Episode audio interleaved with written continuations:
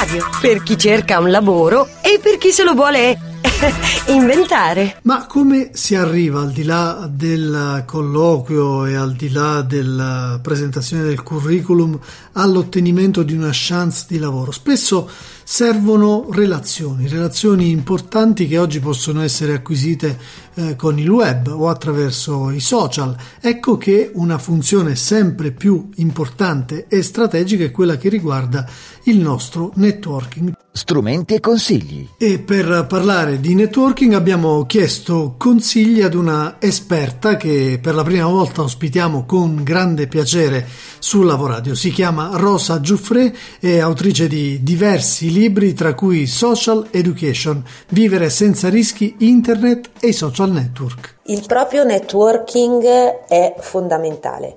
Eh, per networking intendo le, i contatti e le conoscenze che, che, poi si possono trasformare in relazione perché connessione non è relazione, sia offline che online. Quindi il, il tema principale, il tema fondamentale è la selezione. Capire le persone e cercare di entrare in connessione con persone che potenzialmente possono aiutarci a raggiungere il nostro obiettivo è fondamentale. Quindi se io ho un obiettivo lavorativo cercherò di arrivare a connettermi e quindi poi a relazionarmi con persone che potenzialmente potrebbero aiutarmi ad arrivare a quell'obiettivo. Allo stesso modo, quando vengo contattato da qualcuno, al posto di accettare senza nessun tipo di analisi e selezione, cercherò di capire che tipo di persona è. Non dobbiamo essere in contatto con tutti, così come offline tutte le persone che incontriamo non sono nostre amiche, non sono nostri contatti.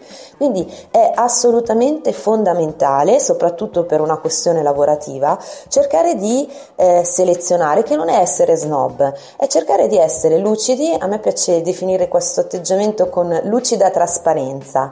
Anche nel libro ricordo, la lucida trasparenza è questo, essere lucidi, eh, coi piedi per terra, non per sfruttare i nostri contatti, ma per cercare davvero di poter entrare eh, in relazione con persone che eh, possono rendere il nostro ambiente la nostra quotidianità all'interno del web qualcosa di positivo e propositivo. Ovviamente questo anche a livello personale, quindi no a contatti ad esempio eh, che non si conoscono direttamente, questo è eh, qualcosa o comunque io quello che consiglio è quello di stare molto attenti in questo senso. Hm? Il fatto di avere una connessione relazione comune, un'amicizia comune non significa che io debba per forza rela- entrare in relazione e in connessione con tutte le persone che conoscono i miei contatti sui social.